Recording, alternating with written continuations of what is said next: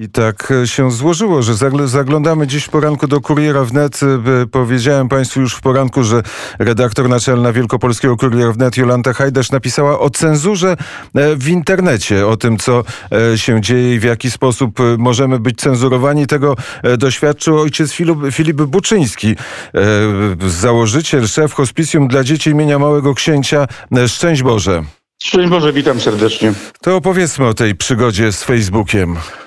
No przygoda była taka, że do tej pory jeszcze, jeszcze ciary po plecach chodzą. Istota polegała na tym, że po, po tym jak Trybunał y, ogłosił to orzeczenie, y, które potem za, za, zaowocowało falą różnych manifestacji i pochodów, y, nie pierwszomajowych przecież, po, pomyślałem sobie, że wśród gronach, w gronie tych wszystkich, którzy protestują, możliwe, że są kobiety, które gdzieś tam jakby w, w, decyzji o aborcji widziały rozwiązanie swoich problemów, a teraz nawet państwo im to zabrało.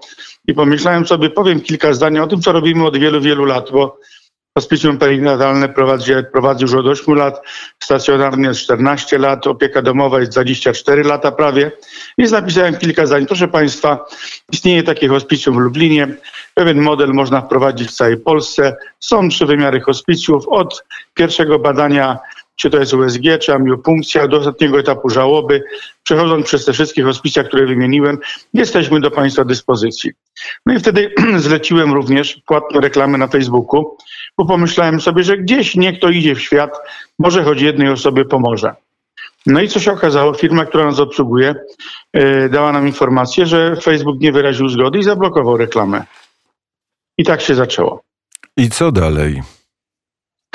No, napisałem kilka zdań na, na, na swojej stronie facebookowej, że szanowni państwo, niestety nie możemy promować tego tekstu.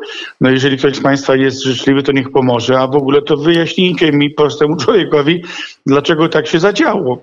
No i powiem panu, panie redaktorze, że nagle ogromna ilość e, polubień i ogromna ilość e, osób, która zdecydowała się, żeby jakby swoim kanałem przekazać to dalej. W ciągu trzech dni dotarłem z tą informacją do 350 e, tysięcy ludzi. Jednocześnie bardzo wiele osób e, indywidualnie, jak i też e, instytucjonalnie udzielało wsparcia, zaczęło udzielać również na poziomie poznawczym, ale także i finansowym. Zaraz potem zacząłem otrzymywać informacje zwrotne, że ta informacja dotarła do premiera. Niektórzy posłowie, europosłowie również się odezwali w tym temacie. E, no i teraz jest pytanie, dlaczego tak się stało, bo myślę sobie, że to nurtuje i frapuje i mnie, i pana, i pewno wielu z państwa. Jedni mówią, że to są takie specjalne algorytmy, które trzeba, które są wpisane, że jak one się pojawią, niektóre hasła, to od razu jest blokada. Natomiast z drugiej strony mogę powiedzieć to, co usłyszałem również, e, że no, właściciel jest prywatny, jest to pewne środowisko bardziej polityczne, mentalne, które jest w przestrzeni głęboko liberalnej. E, a jeszcze na potwierdzenie mojej tezy, że dalej sam nie wiem, jak się okazało po trzech dniach, ta reklama została odblokowana. Teraz jest pytanie, czy to ta ogromna presja, czy jakieś interwencje.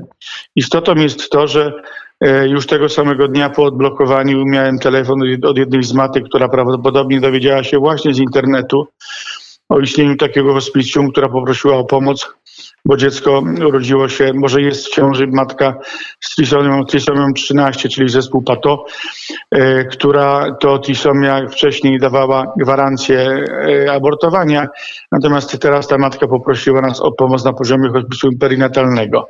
Jakoś tak to się zadziało.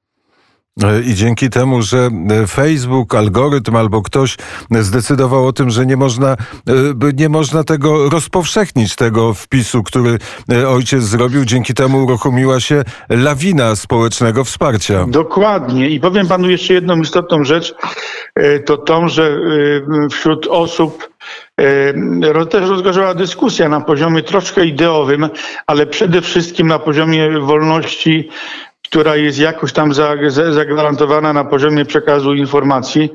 Więc jakby pozyskaliśmy ogromną ilość przyjaciół. Nawet jedna z dużych firm, e, fundacji przekazała na konto hospicjum perinatalnego kwotę 100 tysięcy złotych, co już w ogóle e, dobrze, że siedzieliśmy w fotelach, jak księgowość przyniosła e, dowód wpłaty no jakoś tak coś, co miało być, no właśnie, z odcięciem albo nie wiem, podcięciem skrzydeł, nagle zaowocowało, że do, docieramy do potencjalnych naszych podopiecznych pary rodzin, a jednocześnie świadomość istnienia. Chodzi, myślę sobie, że ten element świadomości istnienia jest czymś bardzo cennym, bo nagle ludzie dowiadują się, że są takie ośrodki, które od lat służą i pomagają, które powstały wiele lat temu, niektóre powstały po ustawie za życiem, która została prowadzona, ale istotą jest to, że jest ich około 16 w tej chwili, które w całej Polsce są do dyspozycji potrzebujących.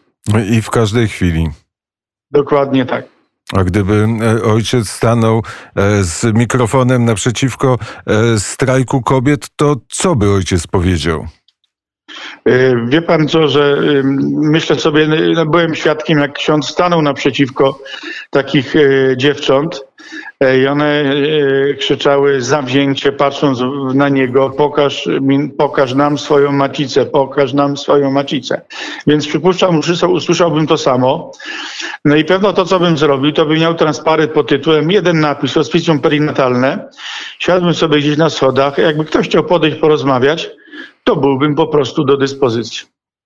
A słowa jakie, gdyby ktoś podszedł? To... Nie, no, pozna, ba, ja, bardzo życzliwe, serdeczne, żeby powiedzieć, co robimy, jak robimy, a może być tak, że to podejdzie taka osoba, która jest w dramacie swojego wyboru, nie wie, co zrobić i może bym jej po prostu pomógł, my jako hospicjum perinatalne. Jak wielu osobom udało się pomóc przez te kilkanaście lat? W tej chwili jesteśmy na takim etapie, że pierwsze 6 lat było to bardzo nielegalne z tego tytułu, że jeszcze nie było ustawy za życiem. Ona weszła nieco ponad dwa lata temu. W ciągu tych 6, 8 lat praktycznie było to 50 par. E, które e, dowiedziały się o istnieniu pokątnie często, bo ja też e, jestem konsultantem na ginekologii, patologii ciąży, patologii noworodka i tam szkoliłem również, również personel, który jest ośrodkiem referencyjnym trzeciego stopnia, czyli takim, który ma z nami umowę i z którym współpracujemy, współpracujemy dla, pomagając tym, tym kobietom.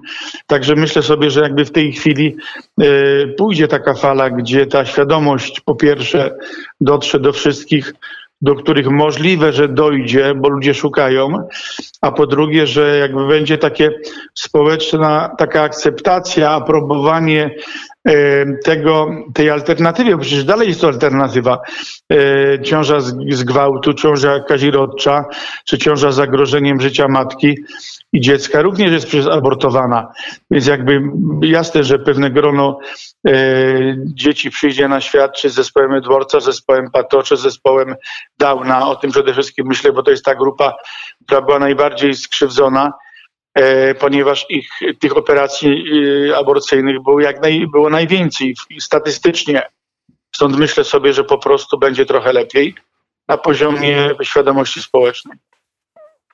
Chyba, że zostanie zmieniona ustawa e, chroniąca życie poczęte. Bardzo serdecznie dziękuję za rozmowę. Bardzo dziękuję, pozdrawiam. Ojciec Filip Buczyński, założyciel hospicjum dla dzieci imienia Małego Księcia, był gościem poranka wnet. Patrzę na zegarek 7.56, to może jeszcze zdążymy posłuchać przynajmniej fragmentu piosenki zaśpiewa Kwiat Jabłoni.